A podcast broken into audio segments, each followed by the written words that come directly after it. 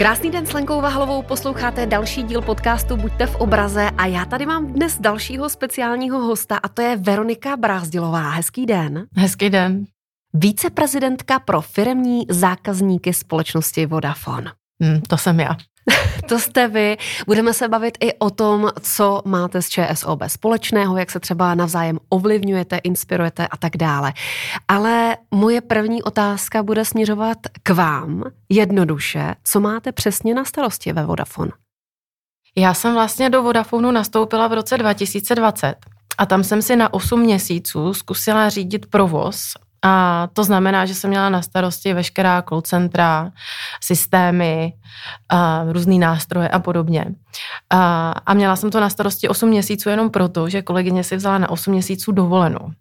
No a protože kolega, který měl na starosti firmní zákazníky, a, tak mu končil kontrakt, protože to byl Brit, tak tam bylo už předdomluveno, že já se vlastně po těch osmi měsících posunu na pozici viceprezidenta pro firemní zákazníky, což v podstatě znamená, že mám na starosti firemní zákazník od těch nejmenších, to znamená ičařů, a sohařů, mm. až po velké nadnárodní korporace, a velké prostě globální celky a, a nebo státní zprávu.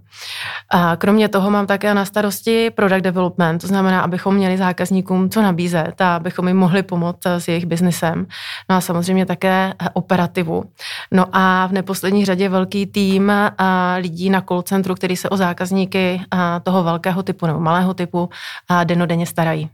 Máte velký rozptyl zákazníků, je něco, co je spojuje?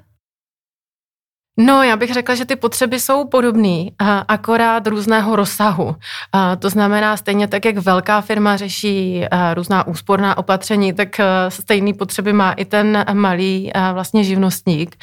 Stejně tak, jak malý živnostník dnes a denně přemýšlí, jak se dostat z toho tradičního biznisu po vlastně covidu do nějakého onlineového prostředí, kde to teď frčí, tak stejné otázky, ale v mnohem větším rozsahu si teď pokládají firmy a přemýšlím nad tím, jak třeba transformovat z pohledu digitalizace. Takže neomezená data určitě. Přesně, ne, neomezená data, internet, to je přesně ono, to jsou témata. Vy jste si vybrala úžasný rok pro nástup do nové firmy, rok 2020.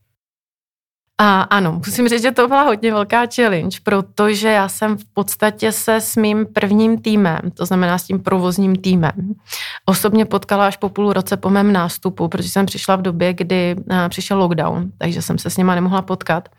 A v podstatě jsem navazovala vztah prostřednictvím virtuálního světa, což nebylo úplně jednoduché.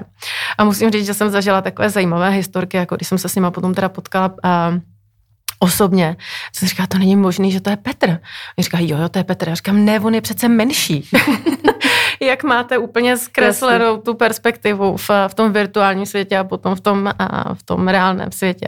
A, tak to bylo opravdu zajímavé. Nicméně potom už eh, u firmních zákazníků nebo s týmem, který vede firmní zákazníky, tak tam už jsem se s nima setkala a vlastně a osobně a bylo to mnohem jednodušší. Ten reálný svět je lepší reálný svět je lepší. Ale já musím říct, že já jsem našla teda i um, takový jako benefity v tom virtuálním světě, protože jste mnohem efektivnější a, a když můžu, tak si opravdu velmi ráda jako vyberu, jestli budu pracovat z domu nebo jestli pojedu do kanceláře, protože já teda osobně a, každý to můžeme mít trochu jinak, ale já osobně jsem mnohem efektivnější, protože v rámci toho virtuálního světa jedu opravdu jako jednu zkusku za druhou, což teda není úplně přívětivé a, hmm. pro Veroniku Brázdilovou jako osobu, a, protože si nedávám nějaký přestávky, ale jsem mnohem efektivnější eh, a samozřejmě také tam vynechává, vynechávám nebo lépe eh, využívám potom tu eh, cestu do práce nebo z práce.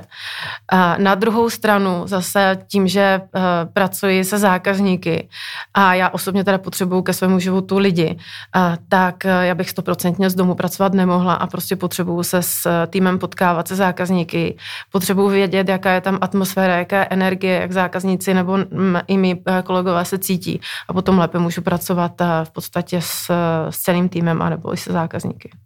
A dá se říci, v kterých oblastech jste ponechali ten virtuální svět a to virtuální setkávání? No, my tam máme takový jako uh, nepsaný pravidlo, že většinou, když máme týmové meetingy, tak se snažíme uh, být osobně protože tam je to hodně o atmosféře, o energii, ale když jsou to potom vantovany, tak to preferujeme do administrativní nějaké aktivity, tak to potom preferujeme z domu. Můžu se zeptat na osobní otázku, proč jste odešla z Xeroxu? Já jsem tam byla 6 let a musím říct, že na to období velmi ráda vzpomínám. Musím říct, že to bylo jedno z nejtěžších mých kariérních období, protože jsem vlastně Xerox transformovala. A my jsme trošku předběhli dobu. My jsme vlastně transformovali Xerox v době, kdy Xerox ještě jel takovým jako starým zaběhnutým způsobem. Potom došlo ke změně generálního ředitele a ten začal vlastně Xerox transformovat znova. A takže my jsme měli transformaci na transformaci. A bylo to opravdu jako hodně náročné, začaly se tam hodně globalizovat mm-hmm. a mhm. centralizovat týmy do Spojených států a já už jsem nemohla být zodpovědná za něco, co jsem nemohla ovlivnit, takže to byl ten důvod, proč jsem odešla. A jste ráda za tu změnu? Neskutečně. Mm, to bylo, to bylo velmi vtipné, protože když jsem se udělala rozhodnutí, že odejdu z Xeroxu, tak jsem se potkala se svým uh, headhunterem a on mi říká, Veroniko, co by si chtěla dělat? A mi říkám, já nevím, já si myslím, že jsem takový uh, univerzální voják. Já ale vím, co nechci dělat. Nechci dělat v telekomunikacích a nechci dělat v bankovnictví. a on mi říká, no ale já tady mám jako jednu zajímavou příležitost ve Vodafonu. A, a tehdy jsem zareagovala, ale Vodafone je něco jiného. To je pro mě srdcová záležitost. To je firma, pro kterou jsem vždycky chtěla pracovat. Eh, ne z pohledu telekomunikací, ale mm. z pohledu firmní kultury. A, a jsem strašně ráda, že jsem do toho šla, protože ta firmní kultura, která je tam, tak je velmi přátelská, eh, je transparentní, eh, je otevřená. A to je vlastně jako to, co mě na tom neskutečně baví. A i když je člověk přepracovaný, frustrovaný, nemotivovaný, tak ta firmní kultura vás znova postaví na nohy. A strašně bych přála, aby tuhle firmní kulturu zažili všichni pracující v České republice. A čím to, že má Vodafone takovouhle dobrou, vlastně dobrou pracovní pozici na trhu nebo má dobrou atmosféru uvnitř té firmy? Čím je to způsobeno? Já si myslím, že si to historicky vlastně nese už od Oscara, který byl hodně zákaznicky orientovaný a vlastně bylo tam takový to Oscarové srdíčko. A samozřejmě Oscar a potom Vodafone si prošel poměrně jako dlouhou dobou, a, ale je tam také velmi jasně vydefinovaná, a, vydefinováno poslání. To znamená, snažíme se propojovat a, lidi s technologiemi, snažíme se být inkluzivní a snažíme se být zodpovědní vůči, vůči přírodě. A já si myslím, že to jsou témata, která velmi rezonují nejenom obecně na trhu, ale i mezi jednotlivci. A druhá věc, já si myslím, že to je i generálním ředitelem. A, tak jak se říká, že ryba smrdí hmm. od hlavy a on opravdu tím posláním žije a tím nás všechny inspiruje. A vlastně pro mě i Petr Dvořák byl tím důvodem, proč já jsem nastoupila do Vodafonu a, a strašně ráda bych vlastně v téhleté jeho misi pokračovala dál a snažím se vlastně stejně tak působit já na své okolí a, a vytvářet jim hezké prostředí pro práci. V žebříčku Forbesu jste mezi nejvlivnějšími ženami České republiky. Jak se tam člověk dostane? To já nevím. a nevím.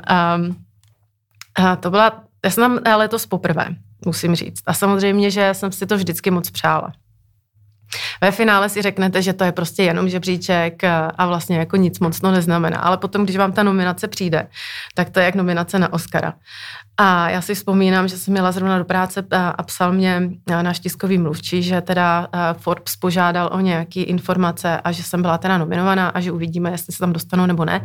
No v podstatě jde o nějakou kombinaci vlastně ukazatelů typu o jaké revenue nebo o kolik zákazníků se staráte, mm. o jaké revenue, jakým vlastně jakou kariérou jste si prošli, jak moc jste i zodpovědná vůči jiným aktivitám typu charita a podobně. No a asi prostě byla dobrá konstelace a kombinace všech tady těch ukazatelů a prostě se to podařilo. A v praxi vám to přineslo, co je u vás třeba větší mediální zájem? Je to prostě, je to jenom takový jako hezký, jste tam a je to i takové jako, nechci říct zadosti učinění, mm-hmm. ale opravdu ta kariéra, kterou já jsem si prošla, nebyla jednoduchá. Já jsem začínala v roce uh, 99, jestli se nepletu, což je strašný. A, a Uh, vlastně um, nastoupila jsem do IT světa, kde jsem byla opravdu jako jedna z mála žen. Měla jsem vedle sebe uh, muže, Měla jsem velké štěstí na muže, protože mi vlastně v té kariéře pomáhali a vlastně by byli ti, kteří mě táhali nahoru a vždycky řekli, hele, tak pojď to zkusit taky, no tak já jsem šla.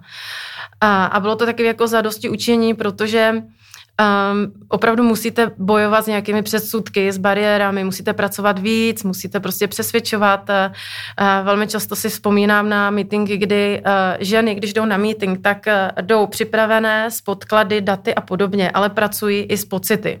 A vždycky, když jsem uh, začala prezentaci, uh, mám pocit, anebo pocitově bych to posunula takhle, protože data mi říkají tohle, ale pocitově bych to ještě posunula takhle, tak jsem si úplně prostě zastavila jakoukoliv diskuzi. A muži otočili oči. Přesně, přesně, tam prostě je potřeba to jako podložit daty. O, já neříkám, že to je špatně, uh, ale prostě bylo to jako jiný, musela jsem si na to, uh, musela jsem se vlastně na to uh, připravit, musela jsem se na to zvyknout. Uh, No a potom uh, vlastně ještě pocházím z Moravy a tam taky pracujete s nějakými jako stereotypy, kde pořád jako dokazujete, hmm. ať už to rodičů nebo sama sobě, že prostě jako máte na to být v tom velkém světě.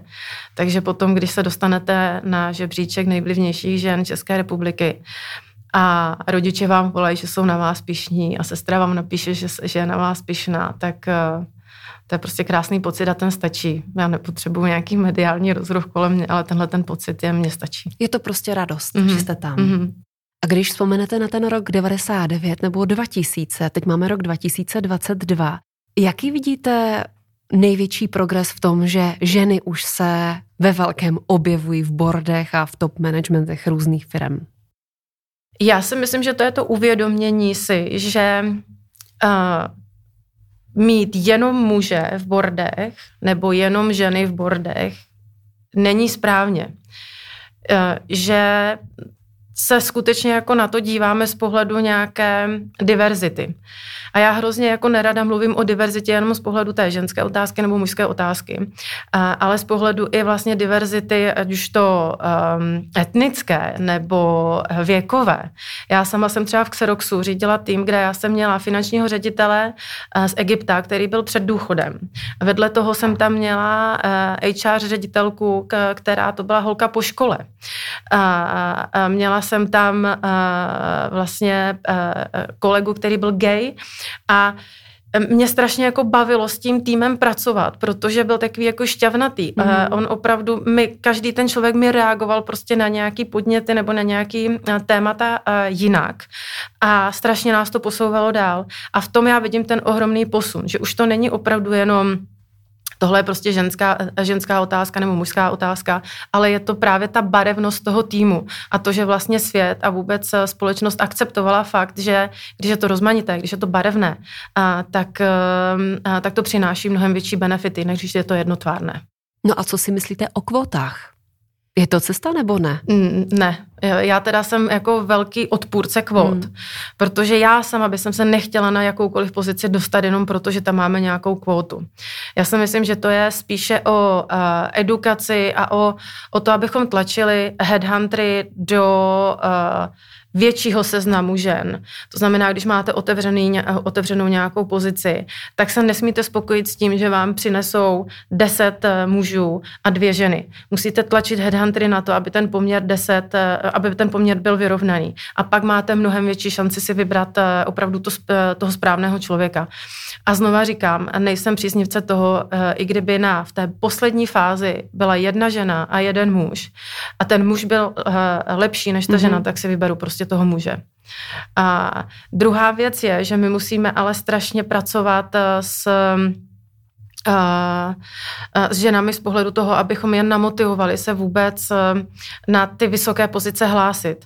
A protože mm, ženy velmi často mají velmi nízké sebevědomí. Já sama někdy eh, musím pracovat se svým sebevědomím, protože nevím, jestli to máte i vy, ale já mám takovýho našeptávače tady, který mi neustále říká, že nejsem dostatečně dobrá. To má asi každý. A že bych prostě měla zabrat a podobně.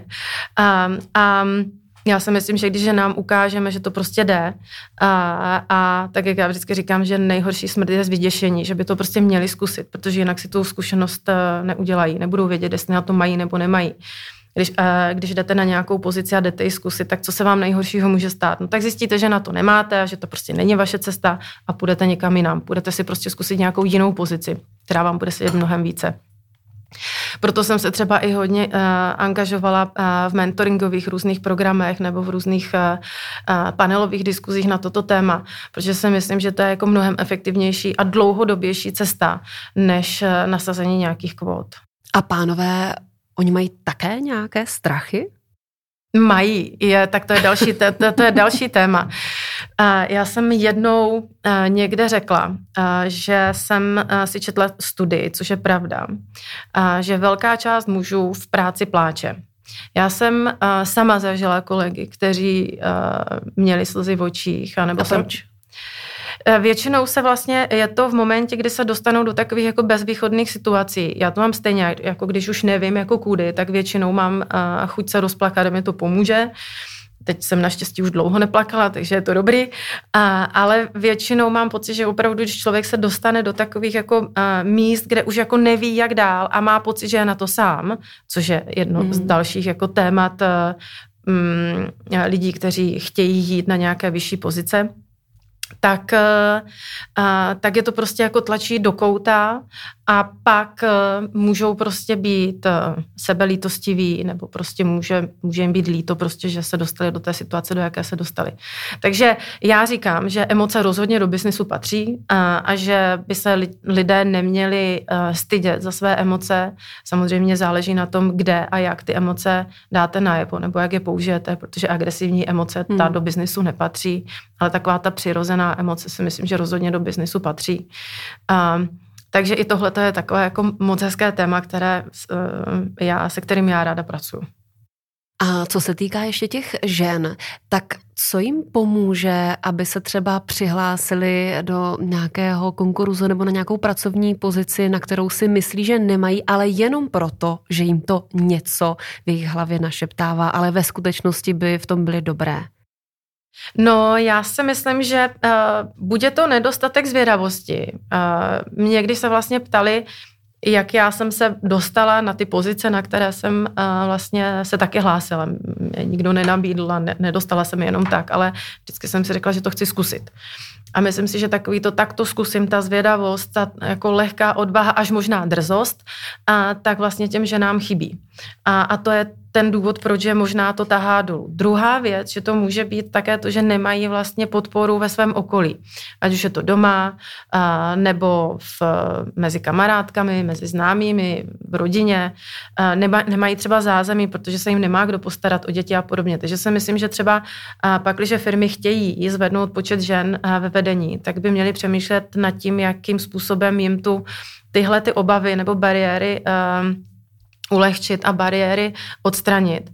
A proto třeba my jsme ve Vodafonu a, a zavedli a, flexibilní úvazek na jakoukoliv pozici. A, což znamená, že třeba i na moji pozici a, můžete a, se hlásit se zkráceným úvazkem.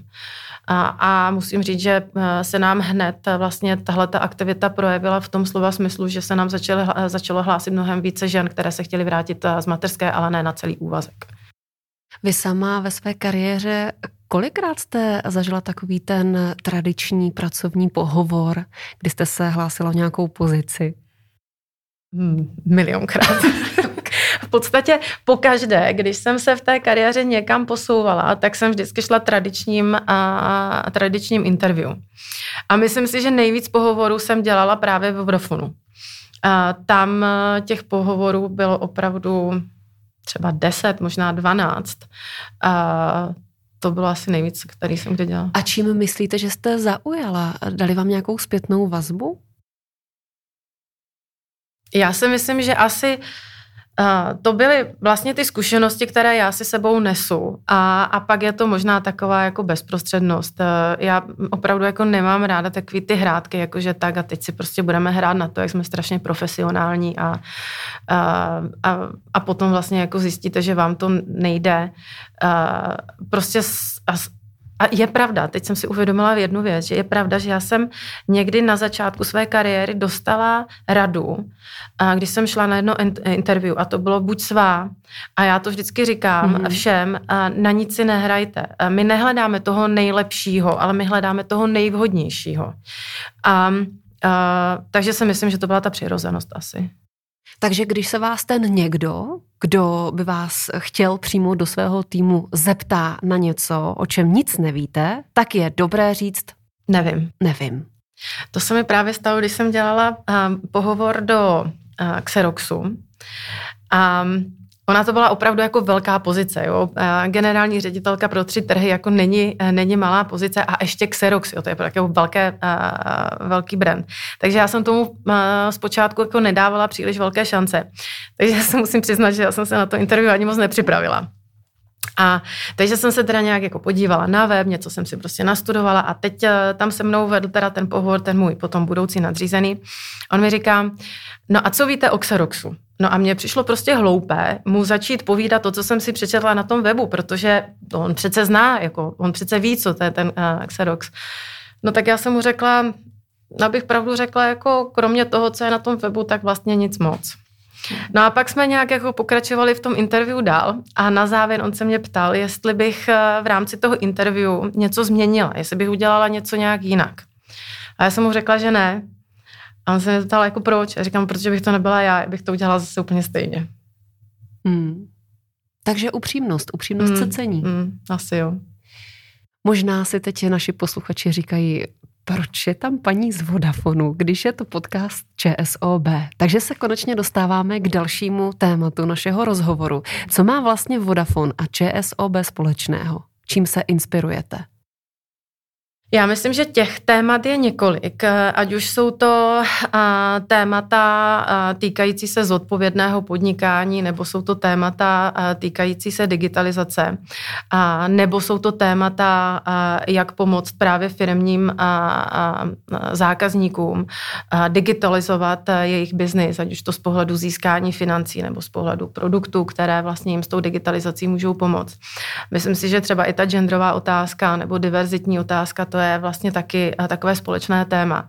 A musím říct, že mě opravdu jako velmi eh, inspiruje a baví se potkávat eh, s vedením velkých firm a hráčů na českém trhu mezi ně ČSOB rozhodně patří a, a diskutovat tato témata, protože se můžeme inspirovat. A, takže v tomhle vidím ten průsečík. A myslíte třeba, že tu digitalizaci a flexibilitu mm-hmm. postrčil ten COVID? No rozhodně.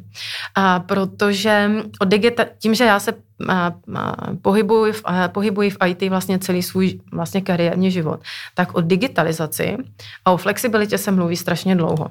Vlastně ni- před covidem nikdo vlastně pořádně neuměl popsat, a, proč by měl tu firmu digitalizovat. Všichni jsme o tom věděli, všichni jsme a, jako cítili tu potřebu, ale nikdo nedokázal přesně říct, chci digitalizovat, protože a chci digitalizovat takto. Ten COVID nás posunul v tom, že musíme být rychlejší, musíme se dostat prostě do cloudu, musíme být uh, více online, potřebujeme mít to, uh, to internetové kvalitní připojení. Teď vlastně ještě s, s krizí na Ukrajině, uh, tak potřebujeme mít i bezpečné podnikání a podobně. A vlastně tyhle ty potřeby, které vznikly v období, které nedokážete nějak predikovat, tak vám vlastně jako začaly ukazovat ty důvody toho, té digitalizace. Já jsem měla teď velmi takovou zajímavou panelovou diskuzi, kdy jsem se vlastně ptala tam kolegů, jakým způsobem vlastně začali digitalizovat firmu. A všichni vám řeknou, tak my máme teď ten elektronický dokument a my už jsme jako plně digitalizovaní. Jenomže o tom to není. A vlastně digitalizace je, a nechce se mi to říct, ale myslím si, že je to takový jako nekonečný proces, vlastně přeměny firmy v to, aby byla rychlejší, eh, konkurenceschopnější, bezpečnější a, a využívala nové technologie a, a eh, taky, aby byla efektivnější.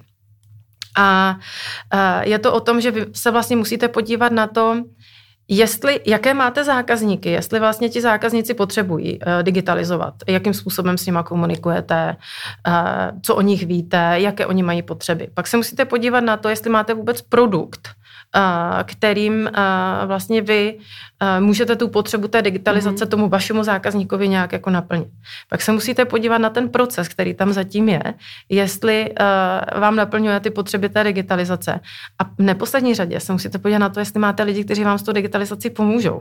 A tam já vnímám v tuhle chvíli Eh, jako poměrně eh, velkou díru na trhu, protože myslím si, že už máme produkty, které zákazníkům můžou transformovat jejich eh, biznis.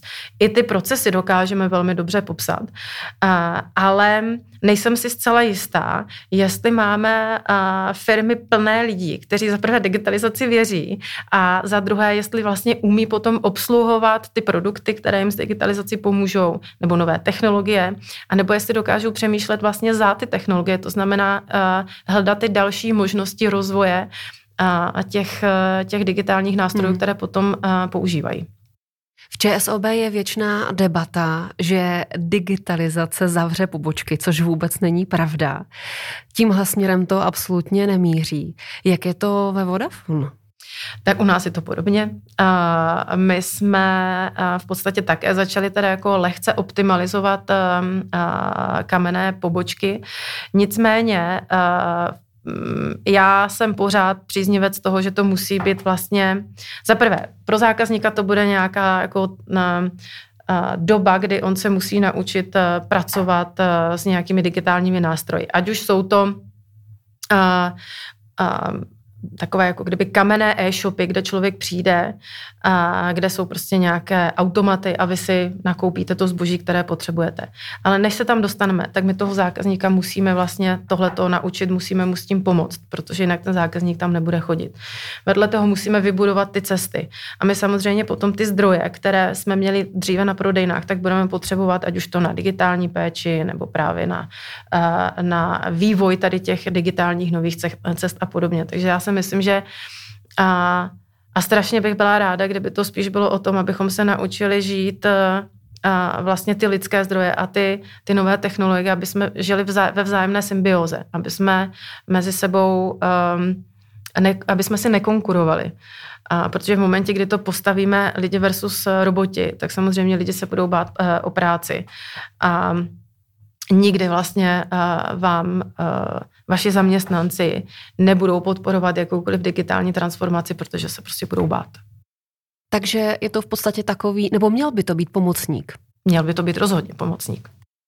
Ale cítím z vašich slov, že ten osobní kontakt, jak ve firmě, tak i s těmi klienty, zákazníky, je pro vás stále velice důležitý. Digitalizace, ne digitalizace. Na čem lpíte? Jaká ta komunikace je? No, v tuhle tu chvíli uh, se vracíme zpátky uh, k zákazníkům. To znamená, abychom jim byli na blízku, aby jsme s nimi byli osobně. Uh, kom, uh, kombinujeme to s, i s virtuálním prostředím. Uh, snažíme se hodně zákazníkům naslouchat uh, a snažíme se jim právě, už jsem říkala, hodně pomáhat uh, s různými tématy. Digitalizace byla jedna věc, druhá věc, teď právě řešíme takový ty, to zodpovědné podnikání nebo vůbec jako, eh, jak se zodpovědně chovat eh, k přírodě nebo k planetě. A eh, jedním z takovým našich oblíbeným, nebo mým oblíbeným tématem je IoT kde my se vlastně zákazníkům snažíme odkrývat ty možnosti v rámci těch technologií a ukazujeme jim jednotlivé a vlastně konkrétní příklady toho, jak můžou využít různé senzory a co jim to přinese. A, a my hovoříme mnohdy o a vlastně nových technologiích, ale ty technologie mají opravdu velmi významný dopad do toho třeba, jak hospodaříme s, s vodou. Dám takový příklad. Teď jsme u jednoho našeho zákazníka nainstalovali chytrou závlahu a vlastně po chytré, ta závlaha vám samozřejmě měří nějaké hodnoty půdy, kvalitu a kondici vlastně rostlin a podobně. A po pilotním projektu jsme zjistili, že jim klesla spotřeba vody o 50%. Mm-hmm. A, a vlastně, když nasadíte stromky, tak zhruba vlastně každý druhý, každá druhá rostlina po, nas, po nasazení vám zhruba do dvou let umře. A, a vlastně, ještě teda nejsme, ten pilot netrvá dva roky, ale je tam rozhodně vidět už e, i to, že vlastně ty, e, ty rostliny, které jsou tam zasazeny, tak mají mnohem větší výdrž. Takže jsme jako rozhodně šetrnější k přírodě a, a jsou to vlastně věci, které těm zákazníkům můžou pomoct nejenom být zodpovědnější, ale také potom to má nějaké jako finanční benefity. Další téma, které bych ráda zmínila, je ta diverzita, protože to máte s ČSOB také společné. Je to velké téma a rezonuje to ve společnosti v posledních pár letech. Proč? Já si myslím, že uh, za prvé ta společnost už je jako mnohem zvědavější. Uh, vznikají, eh, eh, je tady několik platform, které eh, tuhle tu otázku řeší veřejně. Vlastně ty otázky se začínají otvírat a nabalovat jako taková sněhová koule. Opravdu, když jsem začínala, tak to byla vločka. Teď už je to opravdu pomalu jako velká sněhová koule, protože se o tom všichni, všichni o tom hovoří. A je to o tom, že už vlastně po té době, kdy jako vidíme reálné benefity diverzity, tak se vlastně jako dá ta mužská populace přesvědčit na základě těch dát, o kterých já jsem předtím hovořila. Jo? Mm. Takže uh, skutečně si myslím, že, uh, že teď už vlastně máme důkazy toho, že diverzita uh, skutečně přináší uh, velké benefity, ať už to z pohledu produktivity, efektivity, uh, firemní kultury a podobně. Takže diverzita je vlastně taková pestrost. Rozhodně. Která přináší ovoce. Rozhodně, rozhodně. Rozhodně. Já tomu říkám, že diverzita je šťavnatá a barevná a, a opravdu otvírá dveře, které my jsme předtím neotevřeli. Já vám dám zase jeden takový příklad. Pamatuju si schůzku v, v jedné telekomunikační firmě, ve které jsem předtím pracovala. A, a, a na meetingu jsem byla jediná žena. A, a proběhla tam opravdu velmi a, velká diskuze, taková žhavá diskuze, až agresivní diskuze. Já jsem z toho meetingu odcházela úplně splavená, demotivovaná, taková až frustrovaná, možná trošku jako vyděšená. A moji kolegové vyšli ven a říkají mi, Veroniko, to je super, jo, ty doby, co jsi tady s náma, tak ty meetingy jsou taky pohodovější. jo, a to je jenom jako ukázka toho, jak to prostě jako vnímáme jinak. Hmm. A já teda ještě musím říct i teď ve Vodafonu, a my jsme čtyři ženy ve vedení. A vlastně, když jsem nastoupila do, uh, do Vodafonu, tak jsem tam byla vlastně jediná, protože ta, uh, ta druhá, ta si vzala teda tu dovolenou. Tak uh, s tím zvýšeným počtem žen se ta atmosféra strašně změnila. Jako více tam diskutujeme, více jsme otevřené a, a je to možná, teď si uvědomuji, že to je možná víc jako o ženách, že my se tam cítíme trošku líp. A vlastně teď já si uvědomuju, že i já jsem uvolněnější, víc jako diskutuju některé témata, nebojím se tam od, uh, uh, být uh, aktivnější, uh, možná i challengeovat vlastně kolegy. A uh, to je asi ono, že když se nebojíte otvírat vlastně eh, témata, které možná můžou být nepříjemné, ale zase vás posunou někam jinam, tak to tu firmu potom posouvá jako mílovými kroky.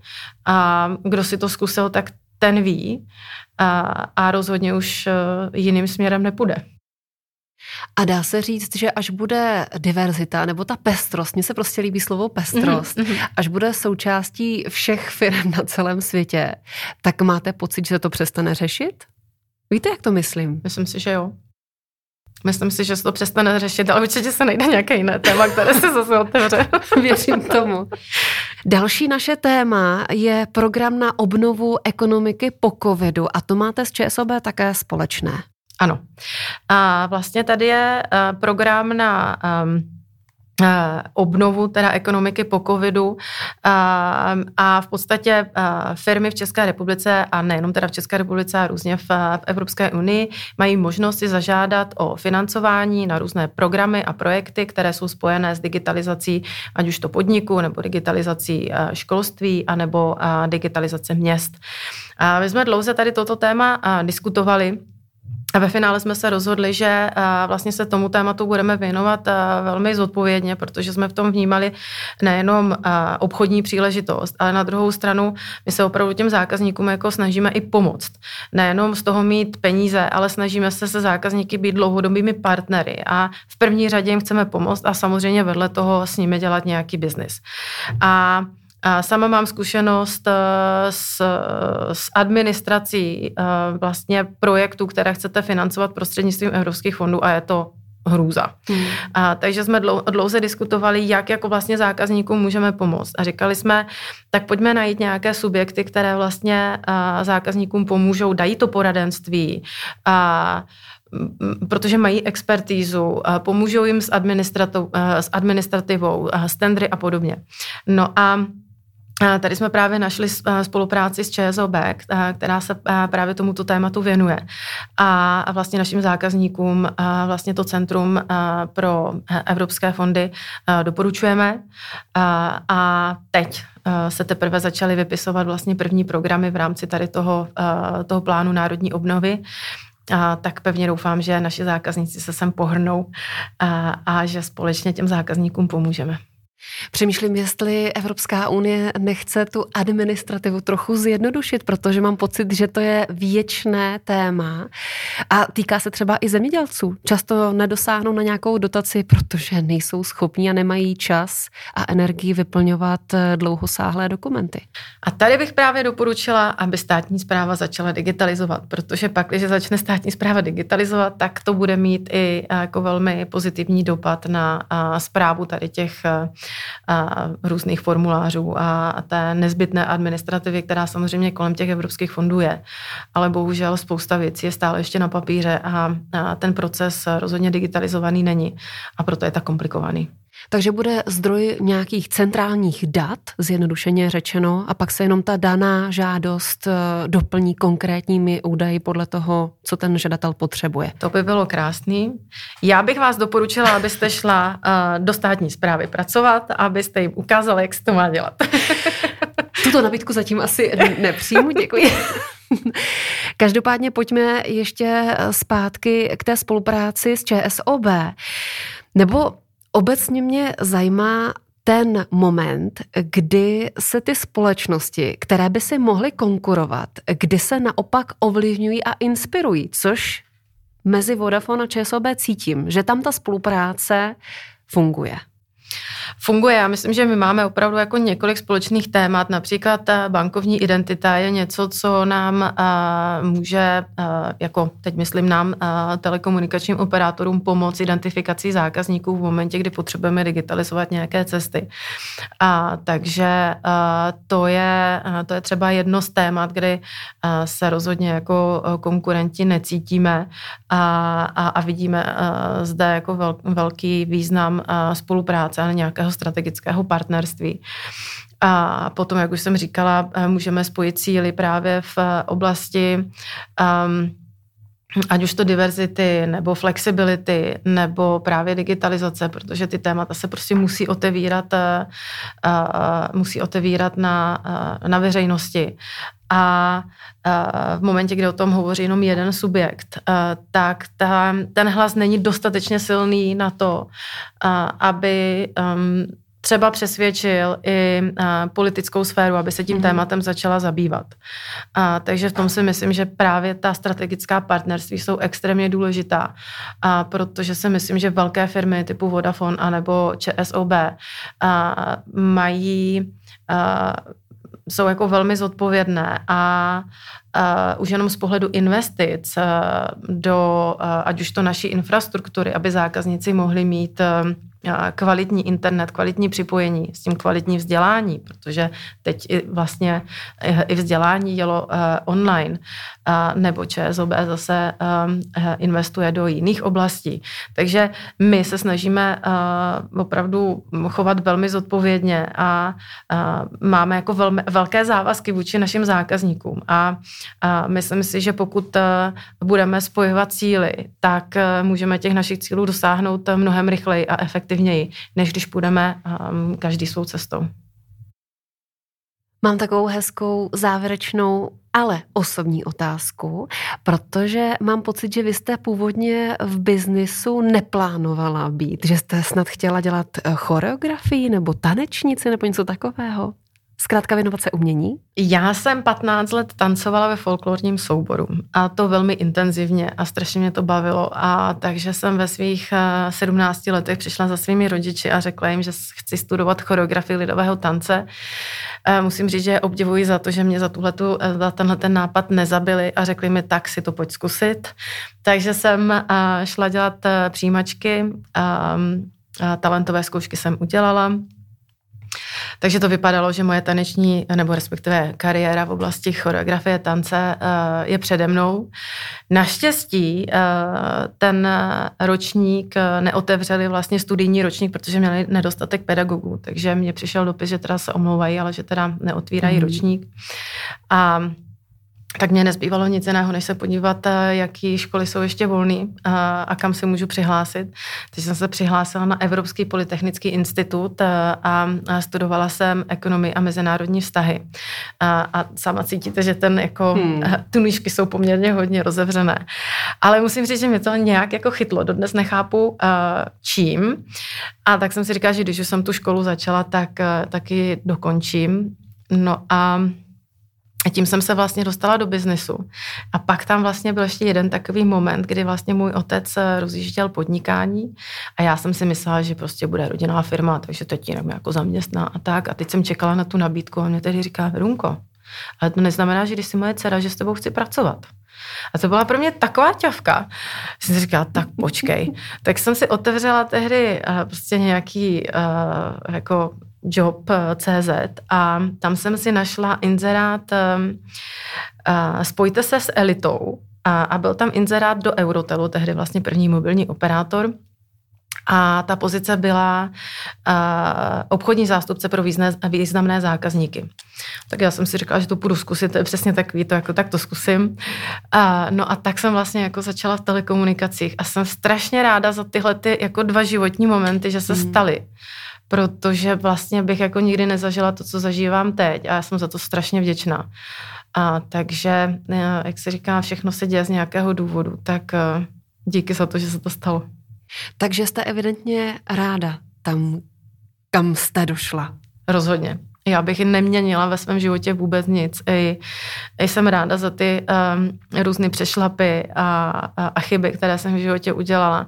A jsem nesmírně vděčná za ty radosti, které kolem mě jsou a, a za lidi, které kolem mě jsou, kteří kolem mě jsou, protože mě inspirovali, pomohli mě, a vytáhli mě nahoru, když bylo potřeba, a, nebo naopak mi dali za uši, když jsem zlobila. A, takže já jsem za tohle to všechno hrozně ráda a těším se na to, co přijde. A máte na stole slona pro štěstí pořád? Mám. Mám a toho uh, budu nosit sebou pořád, protože asi jsem v tomhle to pověrčila, pověrčila, ale prostě věřím, že mi ten, uh, to štěstí v práci přineslo. Mým dnešním hostem byla Veronika Brázdilová a ta je součástí Vodafonu, víceprezidentka pro firemní zákazníky. Moc děkuji za rozhovor. Já děkuji za pozvání.